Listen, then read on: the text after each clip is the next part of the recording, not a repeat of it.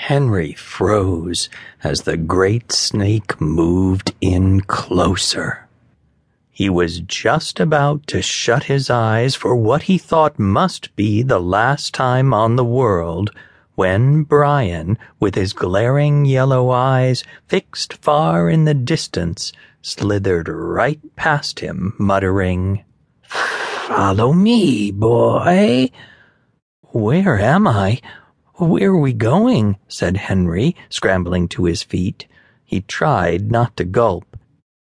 You'll see soon enough, hissed Brian as Henry hurried helplessly behind.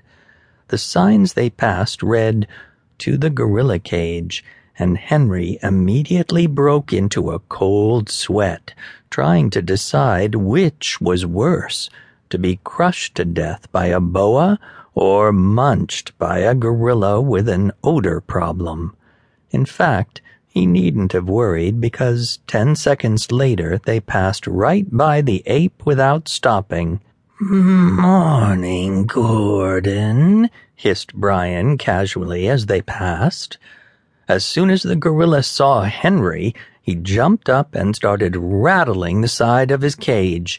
You, boy, Jeremy, he snarled. I'll teach you to call me names. Henry thought he was going to be sick with the smell, never mind fright, and was glad he had a boa to keep up with. The gorilla obviously thought he was Jeremy from the library book story. The next sign they passed said, To the lions. Henry could feel himself starting to sweat again.